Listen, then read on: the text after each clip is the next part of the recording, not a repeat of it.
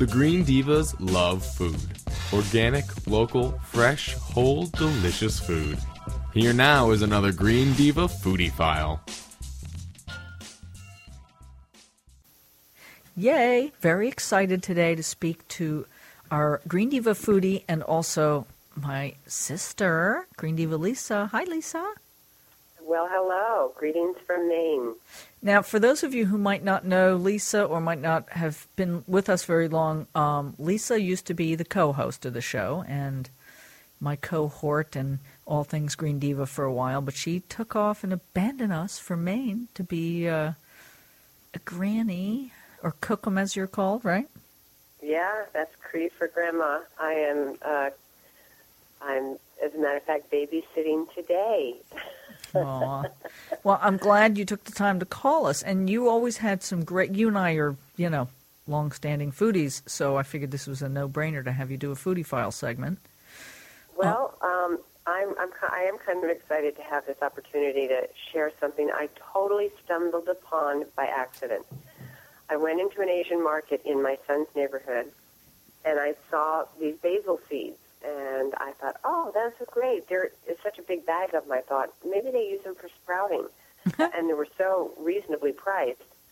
So I grabbed them, and when I got home, I saw that they were dried basil seeds. Mm-hmm. Like, I thought, okay, yeah, what, what do I do with these?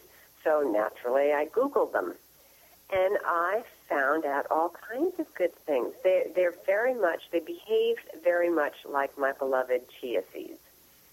They, um, Really? The, the upside is, is that they actually plump up faster in just a few minutes in water as opposed to the few hours that you have to wait for chia seeds. so they get they that. really, They get that nice plump, you know, gooey, little bouncy, whatever.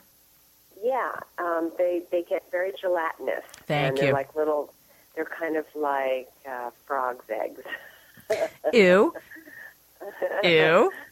But um, and I, I actually like the texture of these. They're a little even more tapioca-like than the chia seeds, which I mean they're, just have a, a better texture, I think. But they're great, and I lo- I will always love chia seeds as well. But of course, they're a lot less expensive, and they have been used for many years in different practices. Ayurvedic practice, um, Siddha practice, which I think I may not be saying right, S-I-D-D-H-A, which both of those practices come out of India. And they're also used in uh, Chinese medicinal practices as well. So And they are chock full of uh, all kinds of nutrients. okay, They, that was my um, question.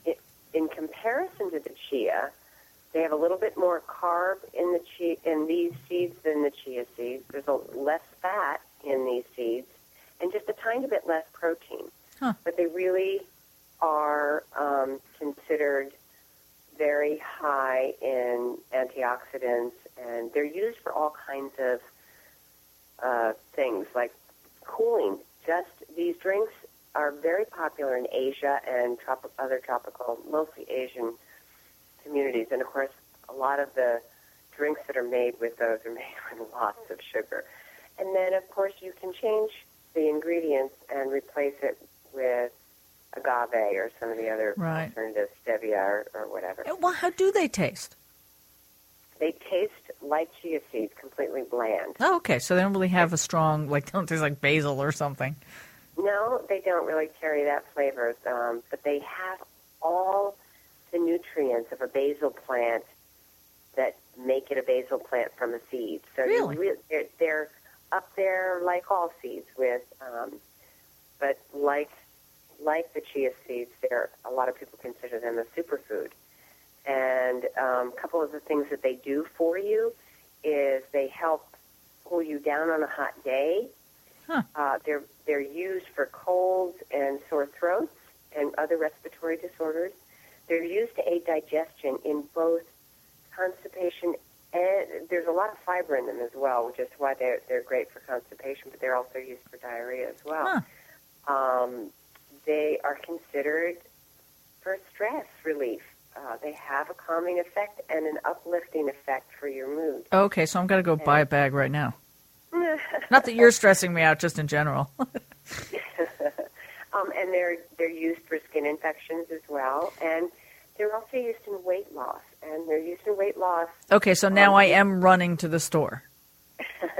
they're used to if you drink one of these gelatinous drinks before you have a meal, then um, it'll curb your appetite, so you won't probably eat quite quite as much. But So you uh, are doing a post. You're going to get back on the site, the new site, the new Green Diva site. You're going to do a post about this. Will give us all the details, but you're also going to do some kind of recipe for us, right?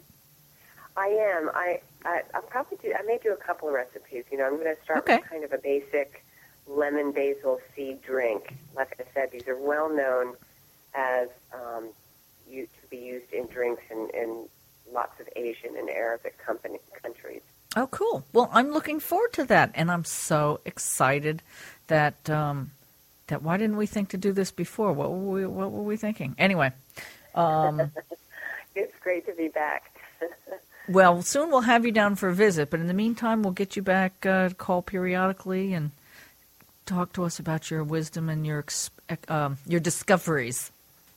My discoveries. Well, what what the audience may not know is that I'm now cooking in a natural food market. Oh, that's up right. here in in uh, Scarborough, Maine, just south of Portland. Yeah, I was up there and met all the nice folks. It's a great market, um, and and and I'm looking forward to coming back up soon. I'm eager to see you here, Seth. All right. Thanks, Green Diva Sister Lisa. it's great to be back. Bye bye. Hope you're hungry.